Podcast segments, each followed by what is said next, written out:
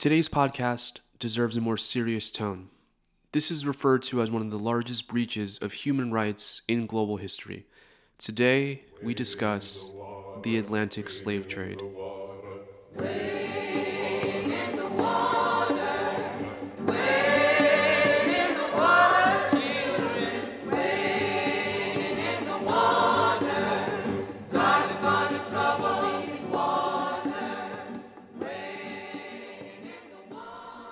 Wade in the Water, which is a song that you just heard, has a lot of significance to the African slaves in the New World, in the Americas.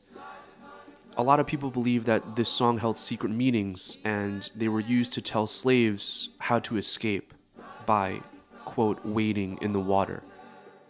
So today we are talking about the Atlantic slave trade. As I said in that brief introduction, this is considered one of the largest breaches of human rights in global history. The transatlantic slave trade, which was a segment of the global slave trade, transported probably around 10 to 12 million enslaved Africans across the Atlantic Ocean. This route between Africa and the Americas was known as the Middle Passage, crossing the Atlantic Ocean. This took place from the 16th to the 19th century and it was the second of the three stages of what we now call the triangular trade, which is trade between Europe, Africa, and the Americas, which are three points when connected makes a triangle.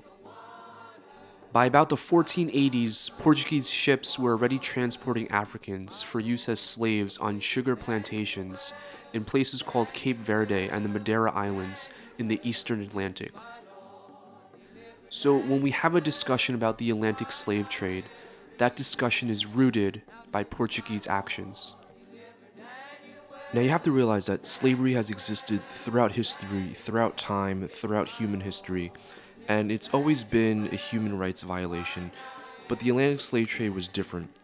Instead of fighting a war with neighboring peoples and capturing enemies and turning them into slaves, this was treating human beings as objects, as items, as cargo, as goods. So that's where the Atlantic slave trade differs a little bit. It's not from war, it's because of trade. It's about making money and it's about profiting from the lives of other human beings. We can't talk about the Atlantic slave trade unless we mention something called the Middle Passage. Now, the Middle Passage was the route across the Atlantic Ocean between Africa and the Americas, and this route that was taken was incredibly inhumane. Slave ships were overcrowded and unsanitary. Uh, Africans were chained together in tight quarters for the 5,000 mile voyage across the Atlantic Ocean, across the Middle Passage. There were low ceilings that prevented them from sitting upright it was said that oxygen levels were so low in some parts of the ship that candles could not even be burnt. When you look up the, the, the, numbers and the statistics, historians estimate that about 15 to 25% of the African slaves on its way to the Americas died on these ships.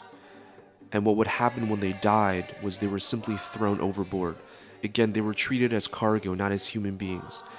So the Middle Passage is actually an enormous an enormous burial ground for many of the African peoples that perished on the Middle Passage. The transatlantic slave trade didn't just have effects for the African peoples that were captured into slavery. There were also a lot of really devastating effects for people in Africa themselves.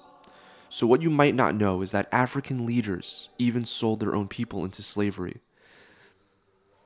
These exchanges were mainly done for European goods, especially things like advanced weaponry, which the Europeans had, but people in Africa didn't at this time. This had devastating effects in Africa. There was lawlessness and violence, and portions of the African continent were slowly depopulating because of how many people were forcefully taken out into slavery. I want to end today's podcast with a very powerful poem by Robert Hayden. And this poem specifically regards the Middle Passage and the journey that the African peoples made from Africa across the Atlantic Ocean to the Americas. And this is what Robert Hayden has wrote. Middle Passage, Voyage through death to life upon these shores. 10 April 1800. Blacks rebellious, crew uneasy. Our linguist says their moaning is a prayer for death. Ours and their own. Some tried to starve themselves. Lost three this morning, leaped with crazy laughter to the waiting sharks, sang as they went under.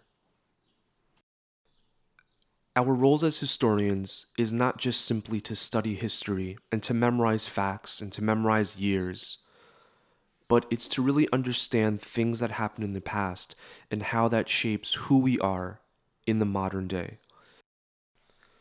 The Atlantic slave trade has shaped countless lives in America and even outside of this country. You can argue that the Atlantic slave trade was the roots of modern racism and modern discrimination so when we study history, realize that history is so powerful that it influences people and it endures across time. And this is why we do study history. So don't forget events such as the Atlantic slave trade. So this is it for today's podcast. I hope you guys learned something about the Atlantic slave trade. As always, stay safe, be healthy, and I'll talk to you guys soon.